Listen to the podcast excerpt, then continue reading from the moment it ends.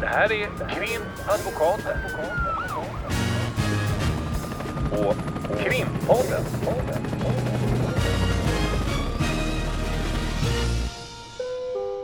Parter och ombud kallas till sal 32. Hej Ulrika! Hej Lotta!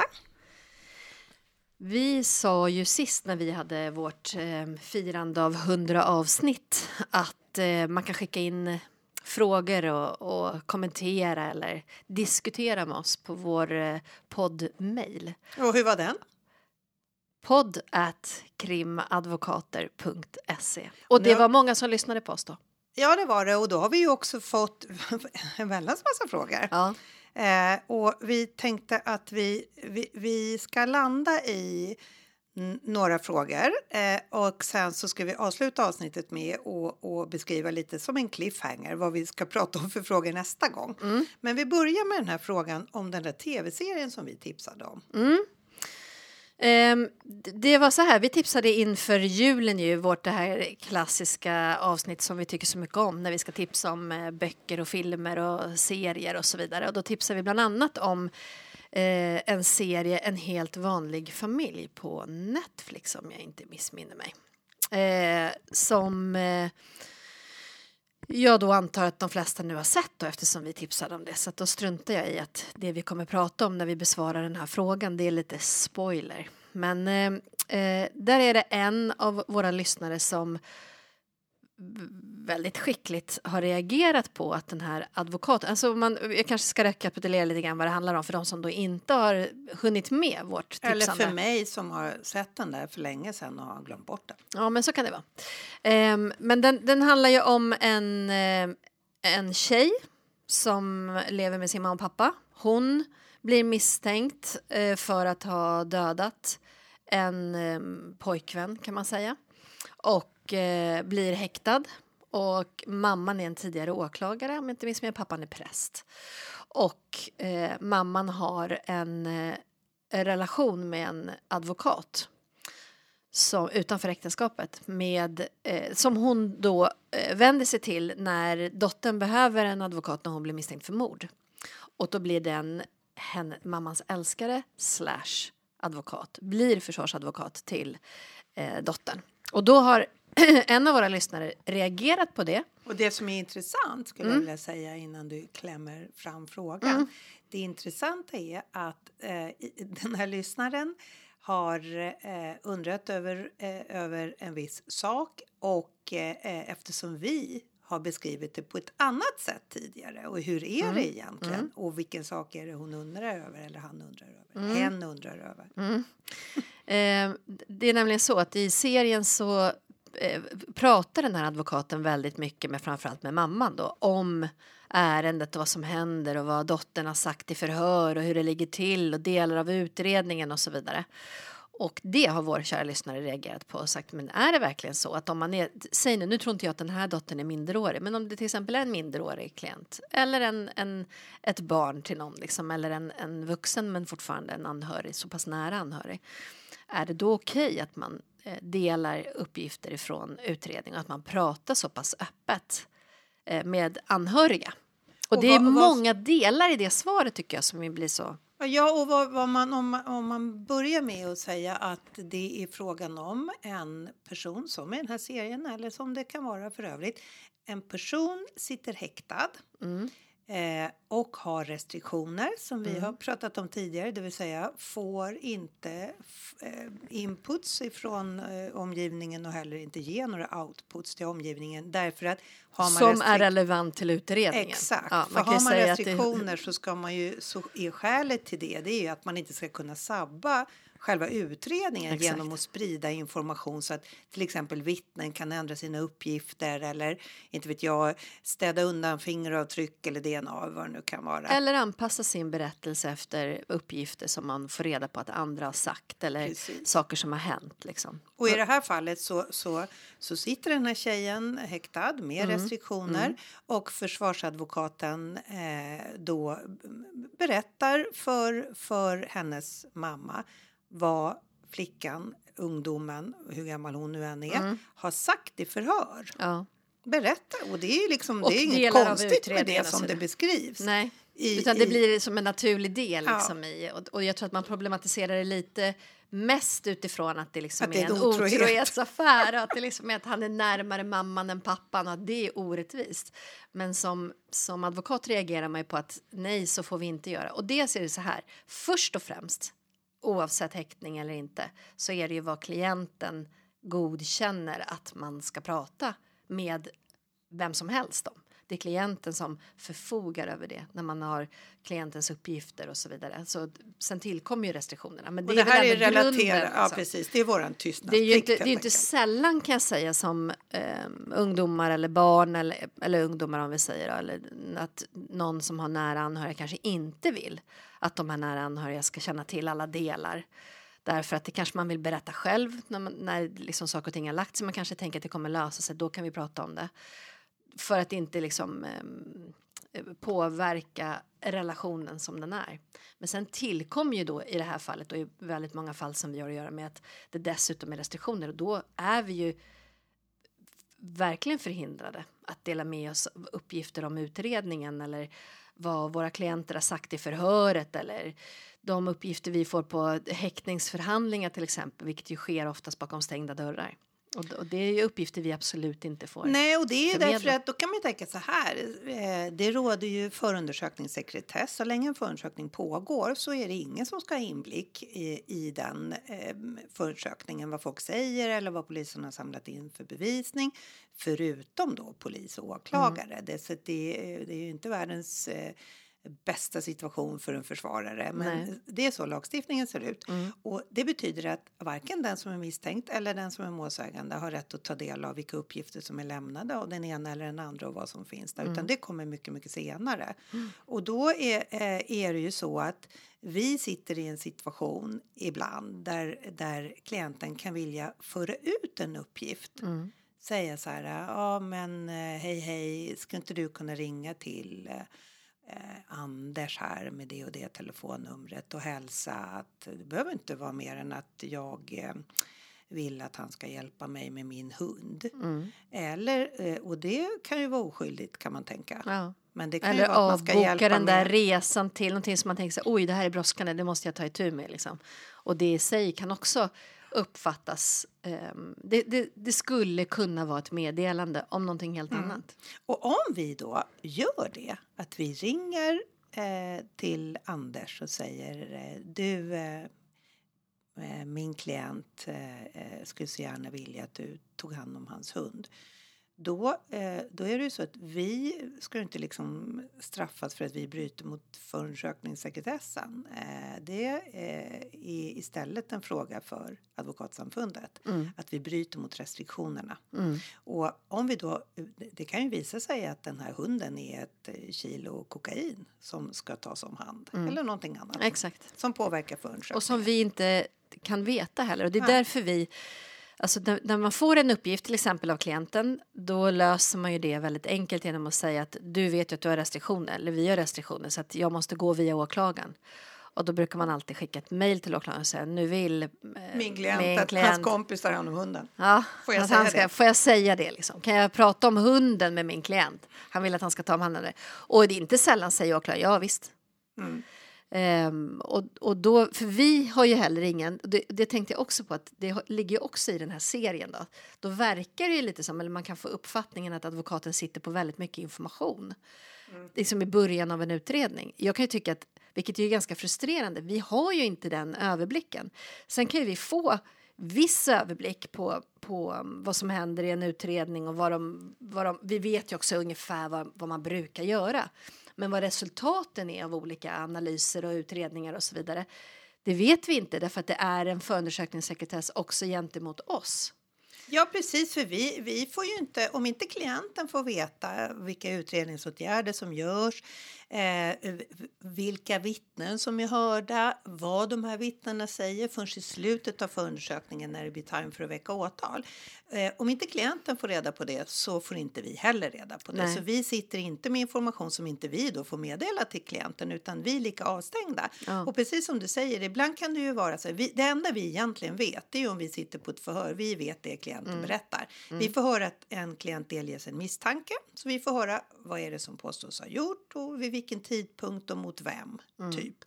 That's it. Och sen så får vi höra klientens berättelse. Så att vi är oerhört enögda om man säger så. Ja. I den här serien så, så fanns det så mycket mer information som försvararen då i serien. Det är ju inte så konstigt. Det hade varit sjukt ospännande att sitta och titta på ett verkligt fall där man inte får veta någonting. Det går Ja. inte att göra drama av det. Nej. Men vi, vi, vi vet ju inte. Vi kan ju ställa frågor. Det är ju förundersökningsledaren, alltså åklagaren i de flesta fall, som bestämmer över förundersökningssekretessen. Mm. Så vi kan ställa en fråga så här. Ja, hej. Eh, vi vet att ni skulle skicka in till NFC eh, fingeravtryck och DNA på det här vapnet. Mm. Eh, kan du ge oss svaret? Och då Mm. skulle åklagaren kunna säga ja, jag, jag fick ett svar här förra veckan och, Mm. och det blev eh, plus fyra eller vad det, det är ju inte riktigt så det går till. Nej. Utan ofta så är det så att när det väl kommer ett svar då kallas man ju till ett förhör och då vill de ju ställa de uppgifterna mot klientens Mm. uppgifter. Om man säger jag har aldrig hållit ett vapen, ja men nu har vi fått svaren här. Mm. Men vi, vi får ju liksom inte kontinuerligt under processen information av Ja, det, vi har hört fyra vittnen här och de säger så här och så här. Det får vi ju aldrig veta. Nej, ibland kan man ju det. Om häktningsförhandlingar till exempel brukar ju Mm. vara att åklagaren ibland redogör för det som man, man anser kanske vara så att det är uppenbart harmlöst att klienten får reda på i det här skedet av utredningen. Men precis som du säger, det är ju en taktik också från eh, förhörsstrategier ifrån polisen att skulle de säga det just för de vill ju sen alltså vissa grejer att ja men det här vittnet har sagt det och det och det eller ja vi har sett här en mastuppkoppling att eh, din klient befinner sig på den här platsen vid den här tidpunkten. Så att ja det ska bli intressant. Vi ska ställa frågor kring det. Och det är ju för att de vill säga men vad gjorde du då vid den här tidpunkten? Kommer du ihåg det? Ja men då var jag ju där och där och där. Ja vad underligt för din mobil var ju enligt mastuppkopplingar Ja, eller frågan den innan, där så ja. eh, Okej, ja, där, du var där och där och där. Du var på Mallis. Eh, hade du din mobil med dig? Ja. ja Eh, hade du, Exakt. eh, brukar du låna ut den? Nej, aldrig. exakt Okej, sen. sen ploff. kommer det ploff liksom ja din, exakt din mobil har kopplat upp i eh, Gällivare och inte på Mallis. ja men exakt och, Ja, och det men det eh, jag kanske var i Gällivare då, men du sa ju att du var på Mallis. Ja, men det är kanske någon annan som har lånat min mobil och åkt upp till Gällivare när jag var på Mallis. Ja, fast du sa ju att du aldrig lånade ut den. Nej, exakt. Och där skulle, man ju, där skulle man ju då kunna säga att skulle de ha gett oss den uppgiften och vi skulle diskutera det med klienten eh, så skulle klienten då kunna ändra sin uppgift och säga nej men jag var i Gällivare för att och hitta på någonting där. Eller jag var på Mallis och jag lånade ut Ja, det- till en som jag inte vill berätta vem det är. Mm, till exempel. Men, eh, och då skulle ju utredningen påverkas. Så, att, ehm, så, det, så det är så det ser ut. Och det, jag kan ju tycka att ibland är det väldigt frustrerande när att vi får så lite information. I, ett, I ett fall, en utredning, nu för tiden när de är ganska stora mål och, och komplex och så vidare, det kanske inte är så många förhör eh, under utredningens gång. Då kan det ibland gå flera månader när man inte har något förhör. Sen om man har omhäktningsförhandling, en åklagare som inte vill säga så mycket för att man är uppe i ett ganska intensivt skede av utredningen som de absolut inte vill avslöja så blir det väldigt lösa uppgifter. Och då Det sitter man där bara, Ja, vad är det de kommer fram frågar. till liksom? Ja. Ja. Och, och klienten inte så sällan tror att alltså har allting stannat upp. Ja. Gör de ingenting? Och då eh, eh, kan det ju dessvärre vara så i, ibland i väntan på att, att NFC till exempel Ja. eller telefontömningar som polisens tekniker kan göra. Det kan ju ta en himla lång tid. Ja. Och då kan det ju vara så att det, det görs ju eller ligger i pipen på NFC så att det, det är kö liksom för Ja. att göra de här utredningarna, DNA och fingeravtryck allt vad det nu kan vara. Och då, då är det lite som att det står och stampar. Och de ansvariga poliserna kanske gör det i andra ärenden. Mm. Eller. Men så är det ju verkligen och det har ju att göra med att NFC är ju en egen enhet inom Polismyndigheten som man skickar alla, alla eh, analyser och allt skickas ju till de här enheterna och så ska de då göra någon sorts prioordning av det som inkommer så att det är väldigt mycket där det stannar upp. Även om jag tycker, jag vet att vi pratade om det för något år sedan och då såg det ju riktigt illa ut, inte minst under coviden också när alla var tvungna att isolera sig och, och det drabbades man ju av med alla de här analyserna för där måste man vara på plats helt enkelt, inget jobba hemma där utan det, det är ju ganska handfast yrke liksom. Eller hur? Mm. Men eh, nu tycker jag ju ändå att ofta så går det något snabbare och då är det fortfarande ganska lång väntetid för det Ja, mesta. vi kan prata Men det är- månader. Ja, så är det. Men det är ändå, om man jämför så börjar det ju gå lite snabbare. Men du, jag tänkte i den här serien, eh, En helt vanlig familj, Mm. eh, eh, det, då- kan man ju tänka så här, ja, vi, nu har vi pratat om hur klienten om klienten får in information Mm. innan ett förhör eller innan den ska uttalas om en, ett visst faktum eller ett, Mm. ett visst påstående. Men eh, i, i den då serien, eh, vad, om man tänker, där är försvararen på förhör, träffar sen mamman, berättar eh, helt oproblematiskt vad, vad tjejen har sagt Mm. i, i det här förut. Hur skulle det kunna paja en utredning?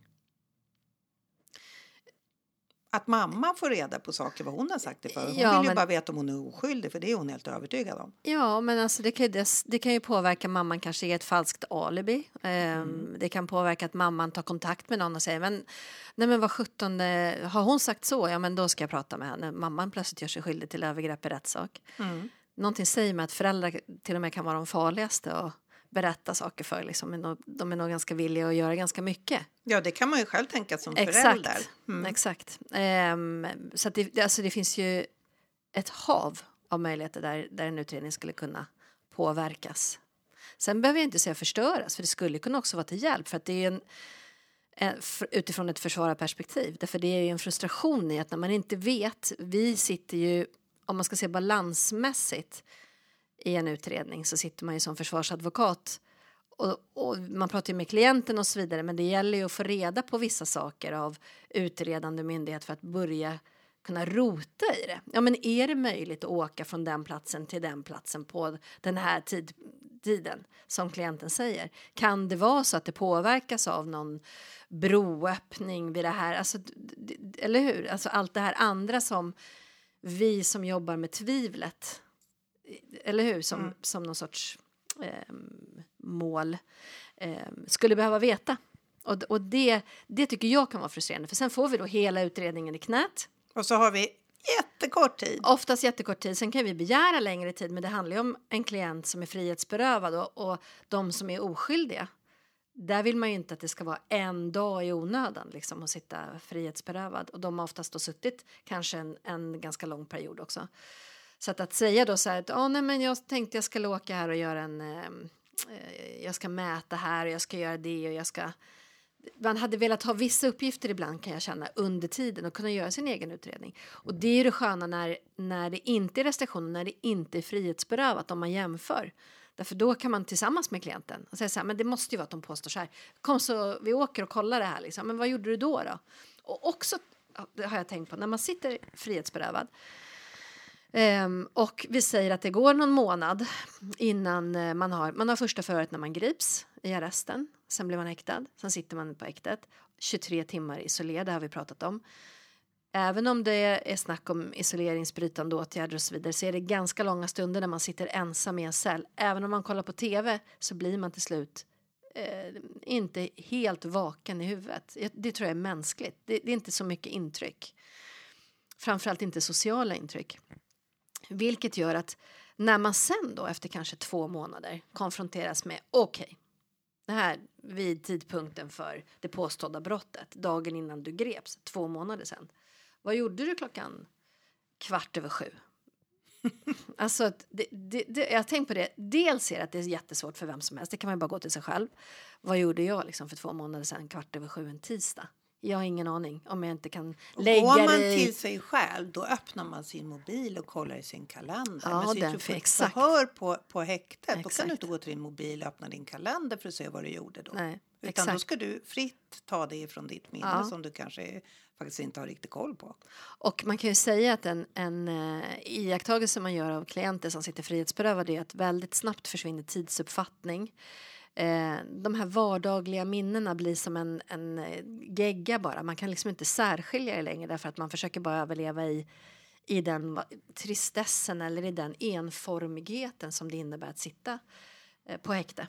Eh, vilket gör jag vill nog påstå att det är väldigt få som kan svara konkret och eh, på riktigt med en sån fråga. Utan det blir mycket, ja men vänta jag tror det var ju det och så blir det mycket antagande vilket ju kan vara förödande för en polisutredning. För då är det så här, jaha, säger du att du har varit där. Vi har sett här att, eller hur? Och då, då, och då kan det påverka hela målet. Och när man inte är frihetsberövad, där kan man ju också jobba på ett helt annat sätt tror jag med att om man är, är misstänkt att man kan gå tillbaka och, och kolla, man kan Ja, för skriva, är man inte man häktad lägga med restriktioner så kan man ju precis som vi sa Ja, eh, gå jobb. in i sin egen kalender och kolla. Ja, Exakt. just jäklar, det var det jag gjorde Ja. då. Ja, just det, det var ju då jag snackade med den där personen. För det är ju oftast så att man får ledning av om man, om man kollar sin kalender eller kollar. Alltså man kommer, man kommer tillbaka i minnet. Man Ja. kan prata med den som man ser i sin kalender att man träffade den dagen. Kommer du ihåg? Hur länge var vi kvar där? Vad hände där? Eh, blev det lunchen? Kommer du ihåg? Alltså då Exakt. kommer det ju tillbaka. Och det är ju det som är så himla om man pratar om balans, det finns en obalans Ja. mellan att vara frihetsberövad med restriktioner eller att inte vara det och misstänkt för ett brott. Ja. För är du inte frihetsberövad med restriktioner då, då kan du snacka med din advokat precis hur mycket du vill. Du kan Mm. göra en massa undersökningar. Advokaten kan göra undersökningar. Man Du kan, ringa till vem som helst. Ja. Du kan ringa till en person och säga men hörru, var det inte så att du och jag sprang inte vi på varandra? Det en gammal klasskompis till sprang inte vi på varandra på Ica den dagen? Nej, Kommer det var dagen det? efter. Ja, det var dagen Okej, efter. Eller ja, det var Mm. den dagen. Ja, men just det. Du stod ju före mig i kön. Mm. Bra. Det där är ju jättesvårt för att också att ta kontakt under en pågående förundersökning innan vi liksom får förundersökningsprotokollet och prata med vittnen och diskutera med klienten. Och vi får ju passa oss även där därför att det är fortfarande restriktioner. Ja. Eh, jag har ett, ett, ett mål där jag, eh, det här är inte så särskilt sällan förekommande, där jag har, eh, där min klient säger prata med den och den. Mm. Därför att de kommer att kunna berätta vad det var som hände den dagen Mm. som, som, ja, som ger mig alibi eller som kommer att fria mig. Och, och då är det ju så att om man själv då tar kontakt med ett vittne Mm. eh, eller en person som klienten har sagt det här är, är verkligen, eh, den här personen kan garantera att det är på det här sättet. Jag träffade den här personen då och då. Mm. Och, och om, om jag ringer då till den personen och säger god dag, god dag. Eh, eh, jag, du, min klient har bett dig, mig att ringa dig och, och då skulle jag vilja veta, eh, då är det den mest naturliga frågan, vad gjorde du den 27 oktober 2023? Exakt. Eh, skulle jag säga så och, och personen då eh, eh, säger ja, jag var med din klient då, då och det kommer fram senare att jag har gett ett datum eller rättare sagt den till och med säger så här. Den 27 oktober 2023 så säger min klient att han var med dig. Han sov hos dig eller han checkade middag hos dig. Eh, och då säger vittnet Är det ja. riktigt? Ja, är det Alltså, riktigt? var det så? Det, Då är, det, då är det faktiskt så att då har förundersökningen påverkats om det är så att den här personen har fått informationen av mig som försvarare. Eh, att klienten har fått föra ut informationen via mig. Och då skulle jag säga att då eh, blir man, eh, alltså blir det här en fråga för disciplinnämnden, då blir man utesluten. Punkt slut. Så är det. Plus att klienten kanske då eh, upplever eller får en, en, en bedömning hos en tingsrätt att eh, vi tror ju inte på det här vittnet. Så man kanske har sabbat för, för vittnet också. Eh, eller rättare sagt för klienten genom att, att domstolen tror att man själv har tubbat vittnet för att man är oförsiktig helt enkelt. Det finns ett sånt ärende. Eh, Mm. Jag tänkte precis på det. Visst då finns ska det jag det? säga så det var inte så punkt slut att man åkte ut utan vad som hände var att eh, disciplinnämnden eh, eh, gav varning med högsta, högsta straffavgift och det här Mm. överklagades. Högsta domstolen uteslöt den advokaten. Och efter det är det ju givetvis så att man, man vågar inte ställa en sån precis fråga utan man måste istället liksom mera ställa luddiga frågor. för där var grejen att den här advokaten hade ställt en sån. Ja, en sån tydlig fråga och, det, och i Och vilket, målet. och, men, och jag får bara säga, och det är ju inget konstigt, oförsiktigt, ja visst, men det är ju oftast fråga om en viss tidpunkt, ett visst Ja. datum. Så att, att verkligen lägga vikt vid att, att omformulera det, men då, då kan det ju bli vad som helst. Liksom. Man vill ju veta precis. Ja, men klockan sju den eh, 23 januari, var det så att, vad gjorde du då liksom? Och då Ja, kan ju, precis. det är också ett sätt att påverka. Alltså där är ju, Ja, det är, jätte, det är otroligt. Och det här är ju det som är det allra farligaste för Ja. försvarare. Och det är det här som kan göra då att, att man blir utesluten ur Mm. advokatsamfundet därför att man har brutit mot restriktioner. Då kan man tänka så här, varför ska det vara så då? Jo, därför att vi har inte bara en lojalitet mot klienten utan vi ska också ha en lojalitet mot rättssamhället. Så att vi Mm. ska inte gå in och, och sabba eh, polis och åklagares utredning. Nej. Och då kan man ju tänka, men vadå, Eh, det är ju bara klienten som ska vara i vårt intresse. Och så är det förvisso, men inte bara klienten. För just när det är restriktioner, då är det även alltså, polisutredningen, åklagarens utredning som vi har ett ansvar att inte förstöra. Ja. Men Och då oavsett. kan jag säga, i det fallet så var det ju otroligt beklagligt då, för att då, då så, så kommer ju det fram till domstolen då av vittnet. Men jag pratade ju med advokaten om det här och han sa de här, det här datumet och så. Eh, och då sa domstolen att ja, men då, då tror vi inte på det här vittnet. Och då hade ändå det här vittnet hittat en notering i sin kalender att det faktiskt var så att han, den här killen hade sovit hos honom. Så I det fallet så blev det ju dubbelt sorgligt eftersom domstolen då inte heller trodde det här vittnet. Men det där är också jättesvårt. För säger klienten då, då ska man ju egentligen, säga så, klienten säger så här, men det måste vara så att han vet om det. Det måste vara eh, att han kan bekräfta det. Han har säkert, han skriver alltid dagbok, han har säkert skrivit det. Du, du- du måste prata med honom. Nej, det kan jag inte. Därför det är jättefarligt att jag gör det nu under pågående förundersökning. Men man kan ju alltid begära en komplettering så polisen får ställa de frågorna. Eh, och så säger klienten ja, ja, ja, absolut, gör det. Och så kommer polisen och ställer frågor och, och då vet man ju heller inte vad... Alltså det är lite det, vad kommer, vad kommer fram i det? Hur ställs frågorna i det? Ja, för då kanske det också är så att klienten är övertygad om att jag Ja. käkade middag på onsdagen. Du kan prata med det vittnet. Jag har inte varit på den där platsen. Mm. Och då kan det mycket väl vara så att klienten faktiskt inte har varit på den platsen. Men när de då istället hör vittnet Mm. i polisutredningen, håller ett vittnesförhör hos polisen och då säger vittnet, vänta, vänta, jag ska bara kolla min kalender här. Jo, men jag träffade eh, X eh, Mm. på tisdagen och vi käkade middag. Och, och då kommer det fram till klienten att nej, det var på tisdagen och du är misstänkt för en handling som skulle ha Exakt. skett på onsdagen. Ja, men jag har inte gjort den. Alltså, det är ju helt sjukt. Jag har Ja, inte det gjort att jag minns fel. Det är någon annan grej jag gjorde på Ja, onsdagen. Liksom. Men då har man tappat liksom i... Exakt. I det var det jag hela- menade. ja. Då, då har man tappat hela, hela, det, hela trovärdigheten någonstans.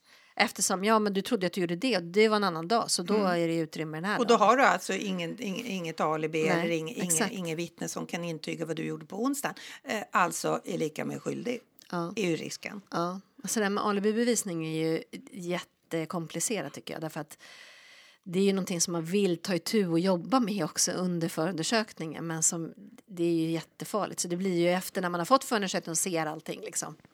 Jag har ju gjort så eh, att jag när jag har träffat eh, vittnen, om en klient säger, vi snackar frihetsberövad med restriktioner, säger att kan inte du kolla med den och den för att eh, den kan faktiskt berätta vad jag gjorde den här dagen eller den Mm. här kvällen. Då gör jag ju så, eh, vis av, av bland annat det där avgörandet och ytterligare andra avgöranden, att då spelar jag in Mm. på mobilen eh, och säger det också till personen i fråga eh, som tycker det är jättekonstigt att jag ska spela in eh, vad vi pratar om. Så säger det här är en säkerhet för klienten. Är det, det, det är ju en säkerhet för mig också, men det är också en säkerhet för klienten. Så att en domstol om de skulle börja tro att jag hade talat om för vittnet vad den ska säga så har vi åtminstone spelat in det samtalet. Det kan ju verka jättekonstigt att göra på det sättet, men det är så man måste göra. Eller om man snackar i, i, i telefon med någon vittne på kontoret att en kollega kan vara inne och lyssna på att man inte har försökt att tubba den här, det här vittnet. Oavsett om man gör det eller inte. Så blir det så sen när man har pratat med ett vittne som har lämnat bra uppgifter så då säger man till vittnet då vill jag att du ska höras av polisen. Så tar man kontakt med åklagare och polisen säger den här personen behöver höras angående den här händelsen den här dagen eller kvällen. Och då kommer frågan om man själv är med på förut för de har rätt att vara. Då kommer frågan ifrån polisen. Okej, du har haft kontakt med försvararen här vad jag förstår. Eh, ja, eh, då kanske du kan berätta vad försvararen berättade för dig innan ni sen pratade om den här händelsen. Och då är man ju jävligt glad, ursäkta, att man kanske har det inspelat eller att man har ett vittne på att man inte har talat om då. För att det är ju 100% så att den man ringer upp kommer att säga vad säger din klient? Vad som hände. Vad är det som har hänt? Vad säger han har hänt? För Exakt. vittnet vill ju också anpassa sin historia efter vad klienten säger. Ja, Då säger jag kan inte säga det. Du får berätta helt fritt själv. Ja. Ja, men, vad, men vad säger han? Och då kan det ju vara så att de har träffats. Ja. Men vad säger han då? Ja, du får berätta själv. Alltså det är ju lite koko de här samtalen. Exakt. Det är så man måste göra. Ja, men det är så man måste göra. Men och precis som du säger, att spela in, det är ju en sån här försiktighetsåtgärd som ändå möjliggör att man kan ställa frågor därför att om man ställer det på rätt sätt och förbereda också Öppna samtalet. frågor. Eh, Öppna frågor och förbereda ordentligt så att man håller sig till sin, till sin förberedelse. Liksom. Men eh, ja, det var Det är- en fråga ja, vi var- lyckades besvara. en och det, fråga på en det- halvtimme. Ja, alltså, vi har ju fått med det. jättemycket frågor. Mm, men det här var ju en ganska rolig fråga och det ja, det är ju Ja, också... det var ju bra därför att vi hade tipsat om den här serien och att den som har ställt frågan just säger men ni, jag har lyssnat på er tidigare och ni har sagt att när det är restriktioner får man inte säga någonting. Vad är det som gäller här? Och då, då eh, var ju det en, en, en relevant fråga. Men sen har vi, vi alltså, det är jättekul för vi har fått massa frågor och då har vi också ringat in lite frågor som vi tänkte ta i nästa avsnitt. Det, eh, vi har fått, eh, och det har vi också fått tidigare så vi har samlat ihop ett gäng frågor. Det ska inte liksom bli en fråga och ett svar på 30 minuter. Och då är det bland annat vad vi har tänkt att snacka om nästa gång. Det är just eh, jag har gjort det här och här. Eh, är, är, det olagligt? Har jag gjort ett brott? Till exempel, jag och en polare var ute på krogen för några veckor sedan och drack, drack några öl, tre, fyra stycken. Och sen så när vi skulle hem så hade min polare bilen med sig. Och jag tyckte vi skulle ta taxi, men det sa min polare, men det är helt okej, jag, är, är, jag är nykter. Mm, jag det har känner gått så lång ingenting. tid, jag Mm. känner ingenting. Och då föll du till föga och så hoppade du in i bilen och så körde ni iväg, eller den här frågeställaren, så körde de iväg och sen blev de stoppade av polisen. Har jag gjort något olagligt? Jag har ju inte kört den här bilen. Jag har, har förvisso varit berusad, men jag har ju inte kört. Kan jag bli anklagad för ett brott? Da-da-da. Fundera på det. Mm, Två veckor. två veckor. Då kommer svaret. Ja, hej då. Och det och andra också innan du andra- nu andra frågor snabbt också. ska Ja. stänga av här. Ja, Ja, det blir toppen. super, hej då. Tack, hej. Krimpodden.